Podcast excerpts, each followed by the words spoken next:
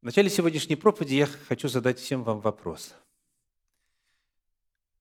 Кто вы?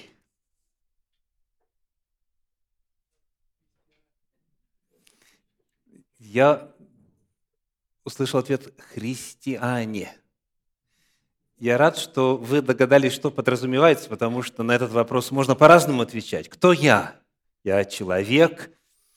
Можно указать свои взаимоотношения с окружающими. Я сын, я брат, я муж или и так далее, и так далее. Я профессионал, я, допустим, прочее. Кто вы? Есть устоявшийся термин, который описывает именно вот наш с вами контекст мы находимся на богослужении. И поэтому, задавая вопрос, кто вы, я услышал от многих ответ. Мы христиане. Христиане – это устоявшийся термин, описывающий последователей Иисуса Христа. И этот термин используется уже около двух тысяч лет. Сколько раз в Библии используется слово «христианин» или «христиане»?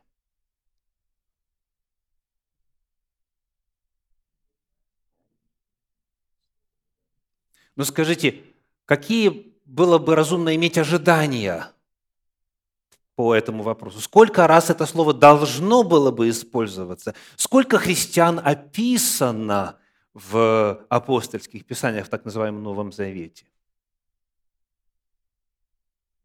Тысячи, десятки тысяч, правда? Но когда мы задаем вопрос о том, сколько раз используется именно термин «христианин», то для многих этот ответ оказывается весьма неожиданным. Всего три раза во всей Библии. Вот они. Деяния апостолов, 11 глава, стихи 25 и 26. Деяния апостолов, 11 глава, стихи 25-26. «Потом Варнава пошел в Тарс искать Савла, и, найдя его, привел в Антиохию. Целый год собирались они в церкви и учили немалое число людей и ученики. В Антиохии в первый раз стали называться христианами. Уже Иисус Христос давно отслужил, уже церковь давно основана, уже идет провозглашение спасения во Христе Иисусе на протяжении изрядного числа лет.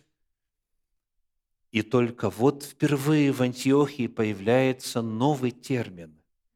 Они в первый раз, сказано, ученики в Антиохии в первый раз стали называться христианами. И так отсюда мы узнаем о том, что христиане – это кто? А это ученики.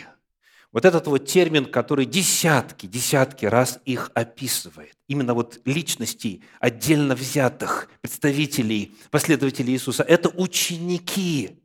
Ученики. И вот они стали называться христианами в первый раз в Антиохе. Это первое место. Второе место в этой же книге Деяния апостолов, 26 глава, стих 28. Деяния апостолов 26, 28 написано, «Агриппа сказал Павлу, ты немного не убеждаешь меня сделаться христианином». Это второй раз.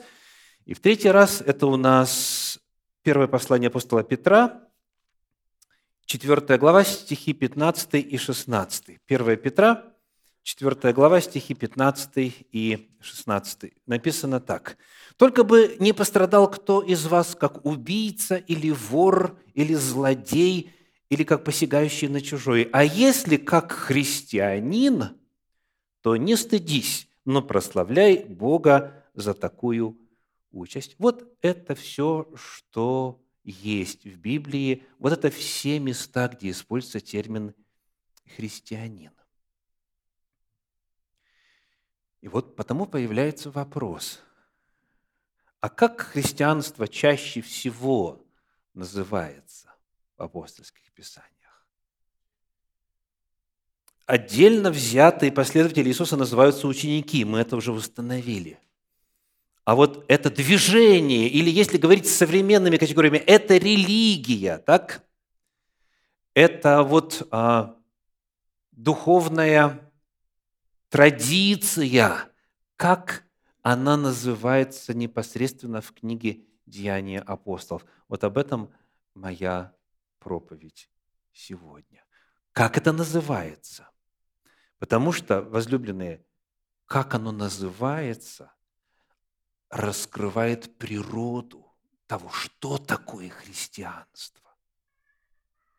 Как оно называется, это задает параметры того, чем оно должно быть. И кем нам, соответственно, следует быть, если мы себя ассоциируем с последователями Иисуса. Итак, вот ряд отрывков из книги «Деяния апостолов», которые используют четкий и систематически повторяющийся термин для описания христианства.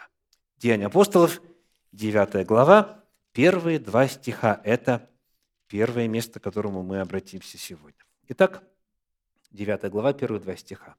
«Савл же, еще дыша угрозами и убийством на учеников Господа, пришел к первосвященнику и выпросил у него письма в Дамаск к синагогам, чтобы кого найдет последующих всему учению, и мужчин, и женщин, связав, приводить в Иерусалим. Итак, вот у нас фрагмент, который описывает последователей в синодальном переводе сказано «сего учения». О ком идет речь? О христианах, согласны? То есть о тех, кого принято сегодня традиционно называть христианами. Где бы, вот если бы вам сказали, давайте пойдем арестовать христиан, куда бы вы пошли? В церковь бы пошли, правда? А здесь куда идут? В синагогу. Видите, да?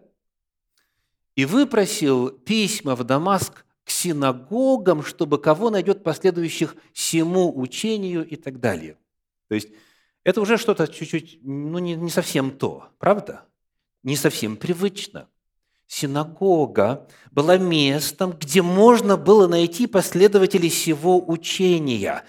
Но когда мы смотрим другие переводы этого отрывка на современный русский язык, мы находим не иные термины. Вот что говорит перевод Российского библейского общества. Написано «последователей пути».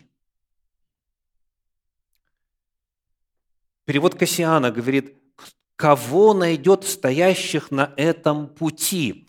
Перевод, который здесь вы видите в нижней части экрана, один из английских переводов, написано «that if he found any of this way», этот путь.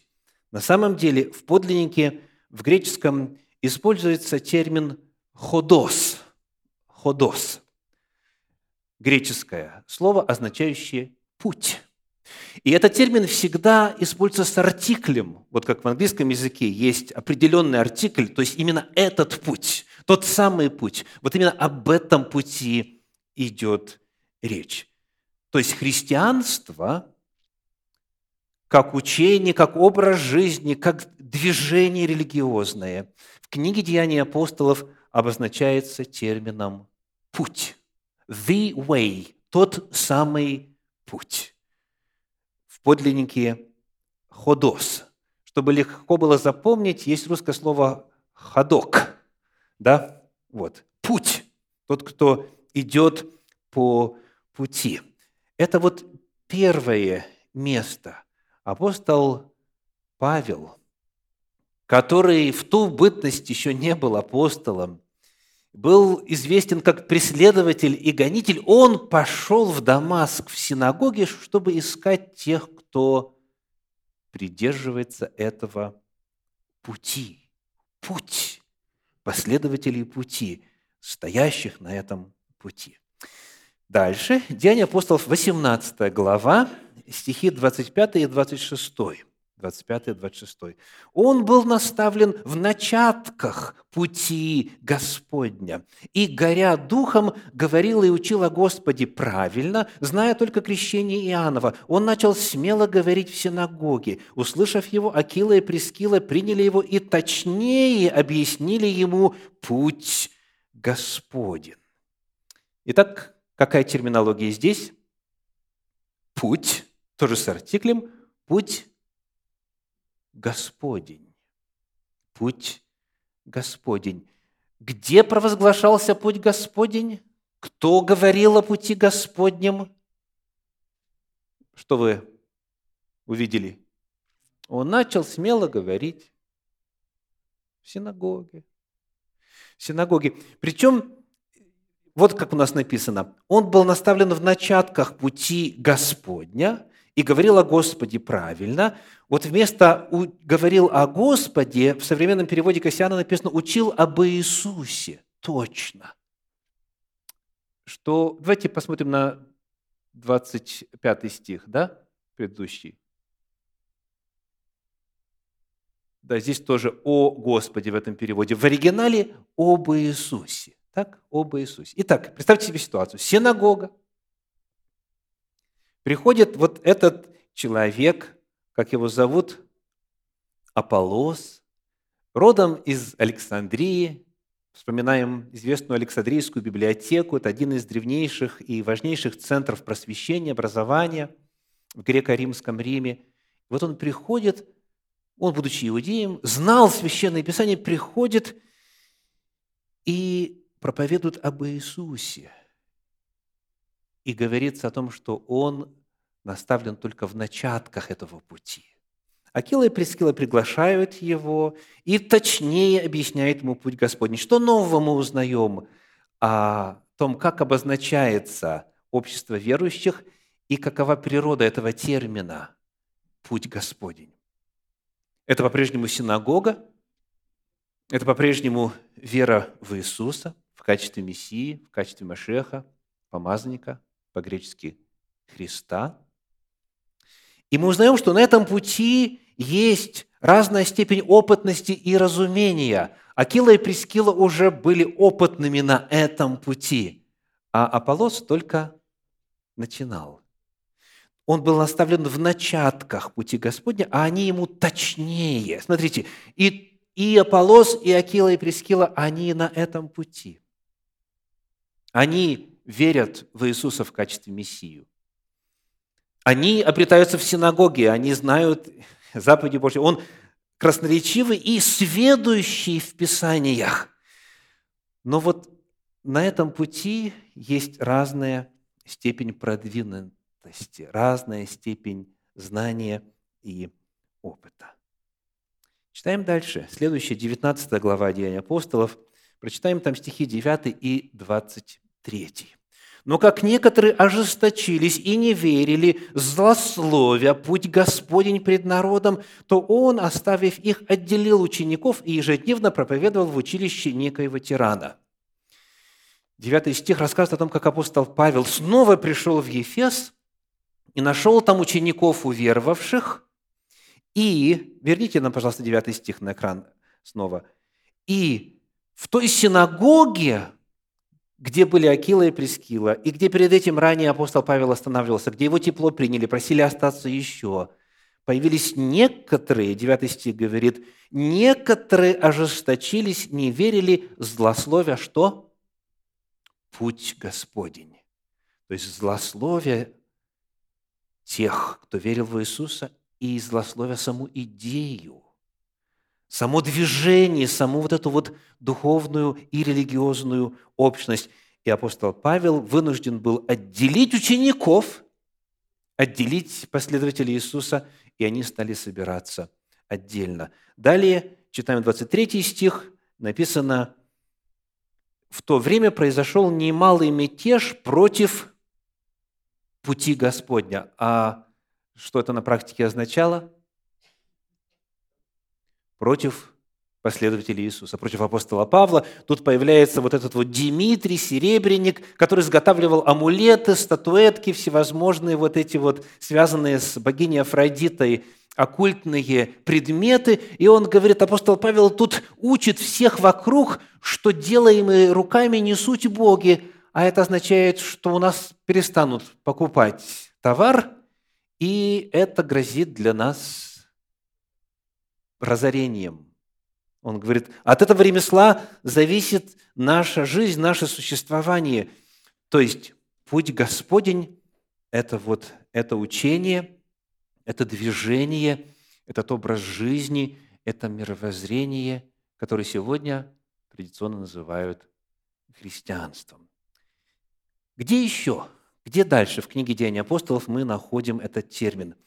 Это 22 глава, 4 стих. «Деяния апостолов», 20, 22 глава, стих 4. Написано, «Я даже до смерти гнал последователей сего учения, связывая и предавая в темницу и мужчин, и женщин». Апостол Павел вспоминает, вот, а, когда он был гонителем последователей Иисуса, и снова используется этот термин. Очень интересно, что слово «последователей», как вы видите на экране, оно у нас в скобках его нету в подлиннике, оно добавлено. И если вы посмотрите английский перевод, что? And I persecuted this way. Я преследовал этот путь. Этот путь. Как значится и в иных переводах. Также перевод Института перевода Библии в Заокском говорит, приверженцев, я гнал до смерти приверженцев этого пути. Снова тот же самый термин. Дальше 24 глава, 14 стих, Деяние 24, 14, написано так. «Но и в том признаюсь тебе, что по учению, которое они называют ересью, я действительно служу Богу отцов моих, веруя всему, написанному в законе и пророках». Очень важное заявление, дорогие, о том, что представляет по сути это движение. Ну, во-первых, в синодальном переводе говорится о чем? Что по учению, которое они называют ересью, в восстановительном переводе написано так, согласно пути, так в подлиннике, так, что вот этот путь, я следую по этому пути, говорит апостол, они этот путь называют ересью, но я в действительности иду по этому пути, я его держусь, я ему следую. Снова апостол говорит о христианстве. И вот теперь, дорогие, пожалуйста, посмотрите на текст еще раз и ответьте на следующий вопрос. Каковы характеристики этого пути? Чем для апостола Павла является этот путь? чем он выражается, в чем его мировоззренческая составляющая и в чем его практическая составляющая. Что такое христианство? Вот перед нами определение. Апостол Павел говорит, я надеюсь, вы все это видите – Христианство – это служить Богу отцов. Как отцов называют? Бог Авраама, Исаака и Иакова. Это первые, это главные, так главные отцы в народе Божьем. Я служу Богу отцов, Богу Авраама, Исаака и Иакова. И что дальше написано? Веруя всему, написанному в законе, в Торе, в Пятикнижье и, и пророках, во всех остальных Божьих откровениях. Итак, христианство – это служение Богу Авраама, Исаака и Иакова, когда человек принимает в свое мировоззрение Тору, закон Божий, Пятикнижье и пророков. А нас раньше учили, что христиане – это те, которые считают, что первые 39 книг Библии, они интересны для истории. И они, в принципе, даны были кому? Евреям. Они, как говорится, не для нас. А вот начиная с этой странички, где написано «Новый завет Господа Иисуса Христа», христианство – это вера в 27 книг Библии, в 27 последних книг Библии, от Матфея до Откровения – В действительности произошла подмена понятий. За время истории существования христианства его подлинное определение, мировоззрение и практика были выхолощены и замещены взглядами, которые не имеют ничего общего с библейским определением. Еще один отрывочек. Книга Деяний апостолов, 24 глава, 22 стих говорит, «Выслушав это, Феликс отсрочил дело их, сказав, «Рассмотрю ваше дело, когда придет тысяченачальник Лисий, и я обстоятельно узнаю об этом учении». Современный перевод Стерна говорит так, «Феликс, располагающий довольно подробной информацией о пути, сказал». Снова здесь термином «путь», тот самый путь с оригиналом обозначается вера и жизнь в соответствии со Священным Писанием, вера в Иисуса Христа по закону и пророкам. Моя проповедь сегодня называется как?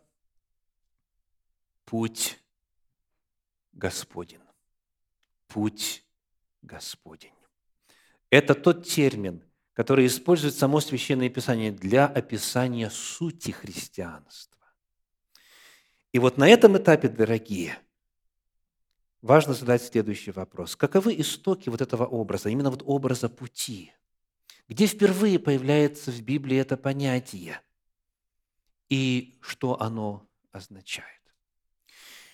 Мы находим, что в первый раз понятие пути Господня появляется в опыте патриарха Авраама. Книга «Бытие», 18 глава, 19 стих. Бытие 18, 19. Написано. «Ибо я избрал его для того, чтобы он заповедал сынам своим и дому своему после себя ходить путем Господним, творя правду и суд». Вот это первое место. Безусловно, и до этого Бога знали, и до этого за Богом шли, но вот именно вот этот термин в Библии, в библейском тексте появляется впервые применительно к Аврааму. Бог его избрал для того, чтобы он заповедал сынам своим и дому своему после себя. В чем разница? Сыны Авраама – Измаил, Исаак – и там потом еще Мадиан и так далее позже. А дом Авраама – это что? Общество, очень важный термин. Книга «Бытие». Быстренько обратимся к 14 главе. 14 глава. Написано, в 14 стихе, Бытие 14, 14. «Авраам, услышав, что сродник его взят в плен, вооружил рабов своих, рожденных в доме его 318, и преследовал неприятелей до Дана». Видите, какой был дом у Авраама? 318 – это только тех, кто был рожден в его доме. Это, это не его дети. Это представители иных народов, которые избрали Бога Авраама и следовали с Авраамом, следовали путем Господним. Я избрал его для того, чтобы он заповедал сынам своим и дому своему ходить путем Господним. Путь Господень – это термин, который впервые встречается в библейском тексте применительно к Аврааму. Давайте прочитаем еще один отрывок. Книга пророка Иеремии, 5 глава, стихи 4 и 5, где используется термин «путь Господень» для его уточнения и прояснения. «И сказал я сам в себе, это, может быть, бедняки, они глупы, потому что не знают пути Господня, запятая, и что дальше? Закона Бога своего. Пойду я к знатным и поговорю с ними, ибо они знают путь Господень, запятая, закон Бога своего. Путь Господень сформулирован в Божьем законе, в Божьем Слове. Начиная с Пятикнижья, это закон и пророки, как говорил апостол Павел. То есть, чтобы знать, что такое христианство, нужно знать что? Закон и пророков. Путь Господень – это Божьи заповеди. Ну что ж, мы сегодня задаем вопрос о том, какова природа того движения, той духовной общности и той духовной традиции, которая сегодня называется христианством. Какова природа всего этого согласно самому Священному Писанию? Как описывались первые последователи Иисуса? Мы выяснили, что чаще всего, в подавляющем числе случаев, они назывались ученики, не ученики Иисуса. Десятки, десятки раз. А вот само движение называлось как путь. Путь Господень – это название моей сегодняшней проповеди. Путь Господень. И некоторые характеристики этого пути мы с вами уже отметили по ходу чтения отрывков. А теперь несколько практических моментов на базе апостольских писаний. В чем возлюбленная значимость вот этого обнаруженного нами определения сути и природы и выражения того, что есть христианство. Каковы практические следствия и проявления пути Господня лично для человека. Я хочу отметить шесть кратких моментов. Первое. Евангелие от Иоанна, 14 глава, стихи с 1 по 6. «Да не смущается сердце ваше, веруйте в Бога и в меня веруйте. В доме Отца моего обителей много, а если бы не так, я сказал бы вам, я иду приготовить место вам. И когда пойду и приготовлю вам место, приду опять и возьму вас к себе, чтобы и вы были, где я. И куда я иду, вы знаете, и путь знаете». Фома сказал ему, «Господи, не знаем, куда идешь, и как можем знать путь?» Иисус сказал ему. Можете прочитать это вместе вслух? «Я есим путь и истина, и жизнь. Никто не приходит к Отцу, как только через Меня». Вот почему их называли «путь».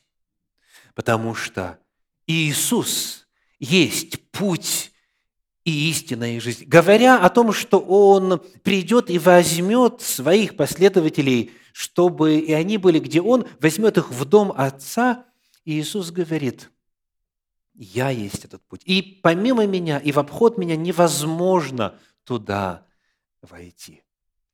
В языческом мире это звучало очень напыщенно. Это звучало очень смело. Фактически, начиная вот с э, момента провозглашения единобожья патриархами – это всегда звучало претенциозно. Почему? Потому что у язычников боги живут и сосуществуют друг с другом. Да, там борются, сражаются, иногда замуж выходят, иногда женятся, даже убивают друг друга и так далее. Но вот богов много. У тебя свои, у меня свои.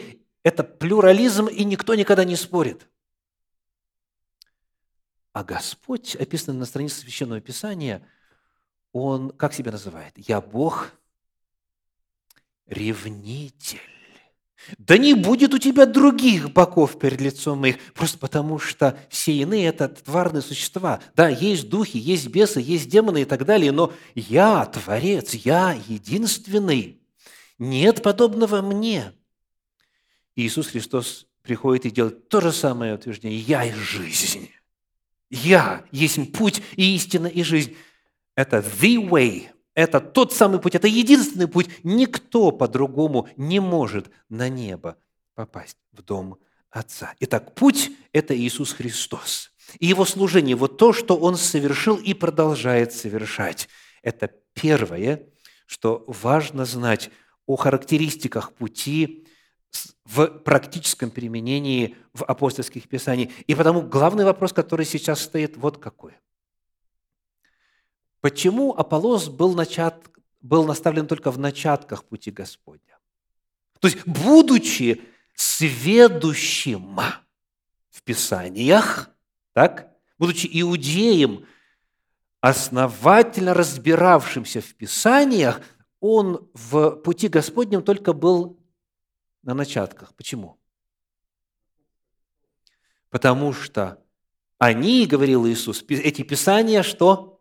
Свидетельствуют обо мне. Потому что все это должно привести к главной личности, которая является единственным решением и проблемы греха, и всех последствий греха. Закон и пророки, они нацелены на вот эту личность. «Я есим путь». Во-вторых, во-вторых, Евангелие от Иоанна, 10 глава, 9 стих. Иисус говорит, Иоанна 10, 9, «Я есим дверь. Кто войдет мною, тот спасется. И войдет и выйдет, и пажить найдет». Итак, как спастись? Есть тот, кто является путем. «Я есть путь, истина и жизнь». Кто спасется? Что говорит текст? Кто войдет мною? Кто встанет на этот путь? Кто войдет на этот путь, вот тот спасется. Второе, что важно здесь отметить. Спасение – это вхождение, присоединение к этому пути. Спасение обретается тогда, когда человек встает на путь Господень. Обратите внимание, никогда достигнет конца пути, а когда встанет на путь. Вот кто присоединился к пути, их называют как? Спасенные, святые, оправданные, возлюбленные и так далее. Спасение обретается актом вхождения. Как же это сделать на практике? Послание Галатам, 3 глава, стих 27, Галатам 3, 27. «Все вы во Христа крестившиеся, во Христа облеклись». Вот что значит «войти в Него». Кто войдет мною? Иисус Христос здесь на земле живя, ни разу не согрешил, был искушен во всем, но одержал победу над всех э, искушениях, во всех искушениях и стал агнцем Божьим, незапятнанным, безгрешным. Поэтому Он взял на себя грехи всего мира, грехи каждого из нас лично, и за них заплатил на Голгофе. И поэтому, чтобы обрести доступ вот к этому прощению, к этой свободе, к этим победам, к этим свершениям Иисуса, необходимо с Ним войти в завет водного крещения. Еще раз читаю. «Все вы во Христа крестившиеся, во Христа облеклись». И здесь мне очень важно задать вопрос, состоялось ли это в вашей жизни? Крещены ли вы? Вошли ли вы в реальность побед и свершений Иисуса? Если кто-то еще не крещен – в силу ли того, что вы раньше об этом мало знали, либо в силу возраста вы еще не крещены. У нас планируется крещение в следующую субботу. Я буду рад послужить вам, тем, кто желает войти в отношения завета с Господом Иисусом Христом. Все вы во Христа крестившиеся во Христа облеклись. Итак, путь спасения – Путь Господень для человека начинается со знакомства с истиной, с верой во Христа Иисуса и заключения крещения водного во Христа Иисуса. Третий момент, который очень важно отметить. Путь – это намного больше, чем мировоззрение. К великому сожалению, в христианстве исторически традиционном христианстве упор был сделан на правильное понимание. Что такое православие или ортодоксия. Греческое слово ортодоксия – это что такое? Это правильное исповедание, правильная формулировка, правильное прославление, правильное величание Бога, правильное разумение Бога. То есть ортодоксия, ортодоксальный в самом базовом значении этого слова – это правильно исповедующий. То есть тот, кто знает символ веры, тот, кто может помолиться молитвой «Отче наш», тот, кто правильно понимает Бога. Путь при всей важности разумения, да, мы уже читали, я, я верую всему, что написано в законе и пророкам. Да, это вопрос мировоззрения, но это далеко не все. Термин «путь», а, который описывает суть христианства, он намного шире. Путь – это намного больше, чем учение. Это что? Это то, как ты живешь, как ты идешь путь, жизненный путь – это твой образ жизни, это способ принятия решений, это практика.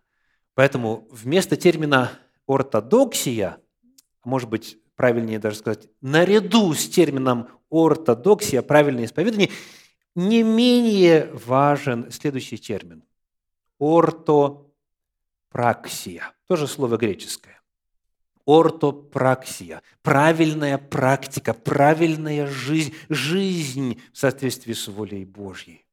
Путь – это больше, чем мировоззрение. Помните, Яков писал, 2 глава стихи с 15 по 17, «Если брат или сестра наги и не имеют дневного пропитания, а кто-нибудь из вас скажет им – идите, с, то есть благословит их, идите с миром, шалом вам, благословение вам, да? идите с миром, грейтесь и питайтесь. То есть желаю, чтобы у вас все было хорошо, но не даст им потребного для тела.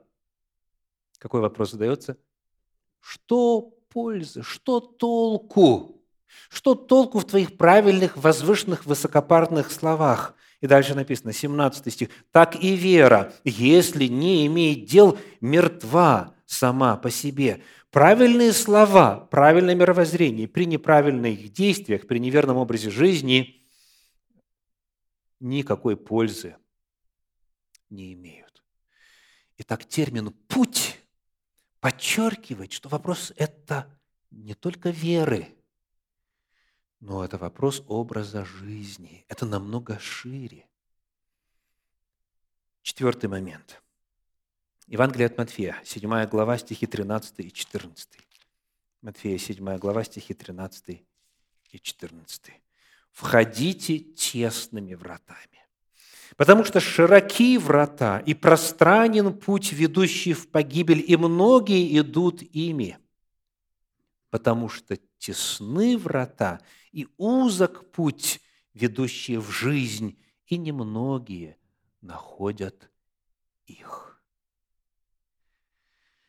Какой аспект открывается? Какая характеристика этого пути, пути Господня? Это путь нелегкий. Это путь нелегкий. Это узкие врата, это узкий путь. В некоторых периодах так и говорится. Есть легкий путь и есть трудный путь. Путь Господень труден. Почему он труден? Почему? Потому что грех перешел во всех человеков, потому что по природе человек наполнен тягой к греху. То есть, если делать нечто и поступать в соответствии с известным лозунгом бихевиористов, что, естественно, то не постыдно, то тогда человек будет продолжать упражняться в грехе. А вот страсти греховные обнаруживаются чем? Что Павел пишет? Законом. Страсти греховные обнаруживаются законом, и закон, Он противоборствует естественным влечением человека. Поэтому, когда человек встает на путь Господень, обретает спасение во Христе Иисусе, он обнаруживает, что идти этим путем труднее, чем ему раньше жилось. Потому что греховное естество для него естествен, естественен грех. Грех. Иисус Христос предостерегает. В Евангелии от Луки об этом написано так, 13 глава стихи 23-24. Некто сказал ему, «Господи, неужели мало спасающихся?» Важный вопрос, правда? Вот что ответил Иисус. Он же сказал им, «Подвязайтесь войти сквозь тесные врата, ибо сказываю вам, что многие поищут войти и не возмогут». Видите? Итак, это четвертая характеристика этого пути. Этот путь нелегкий. Пятая характеристика. Второе Петра, вторая глава стихи с 15 по 17. «Оставив прямой путь, они заблудились». Вот здесь объясняется термин «заблуждение». Заблуждение. Это что? когда оставляешь Божий путь, путь Господень. Оставив прямой путь, они заблудились, идя по следам Валаама, сына Васорова, который возлюбил мзду неправедную, и так далее, и так далее. И вот 17 стих – это безводные источники облака и мглы, гонимые бурью, им приготовлен мрак вечной тьмы. Да, это путь нелегкий, но что здесь нам открывается о природе этого пути? Сойти с него, оставить этот путь, означает погибнуть. Еще раз читаю. 15 стих. «Оставив прямой путь, они заблудились». И 17 «Им приготовлен мрак вечной мглы». Погибает тот, кто оставляет этот путь. Обратите внимание, не тот, кто становится отъявленным последним грешником, а тот, кто оставляет путь. Слышите? Скажите, что нужно для того, чтобы попасть в конечном итоге совсем не туда, куда хотелось бы? На какую долю процента нужно ошибиться? Насколько крупно нужно отклониться от пути, чтобы в конечном итоге попасть совершенно не туда, куда хотел. Достаточно немножечко отклониться. То есть оставил узкий путь, на 3 градуса в сторону отклонился. И поначалу вроде бы все так же. Те же ландшафты, все так же, та же погода, так же природа. Ничего поначалу не кажется тревожным. Но ты уже на пути погибели. То есть Спасение – это когда человек становится на путь Божий, а гибель – это когда он оставляет этот путь. Остальное только дело времени. Образ пути таким образом раскрывает нам природу погибели. Как же узнать? Матфея 22, 29, Иисус сказал им в ответ, заблуждаетесь, тот же самый термин, заблуждаетесь, не зная Писаний, ни силы Божьей. Чтобы не заблудиться, чтобы не сойти с этого пути, нужно, во-первых, знать Писание, и, во-вторых, востребовать Божью силу. И последний, шестой момент, который описывает практическое составляющее концепции пути. Как быть тем, кто оставил прямой путь? Как быть тем, кто заблудился, ушел? Послание Иакова, 5 глава, стихи 19 и 20. «Братья, если кто из вас уклонится от истины – и обратит кто его, то есть вернет, возвратит. И обратит кто его, пусть тот знает, что обративший грешника от ложного пути его спасет душу от смерти и покроет множество грехов. Что такое спасение для заблудшего, для оставившего путь Господний? Как его обрести? Вернуться. Вернуться. Господь всегда ждет, дорогие. Доколе человек жив, на этот путь можно вернуться. Спасение – это возврат на путь Господень. 1 Петра 2, 25. «Ибо вы были, как овцы заблудшие, как овцы блуждающие, не имея пастыря, но возвратились ныне к пастырю и блюстителю ваших душ». Путь Господень. Определение, проявление – и практическая сторона.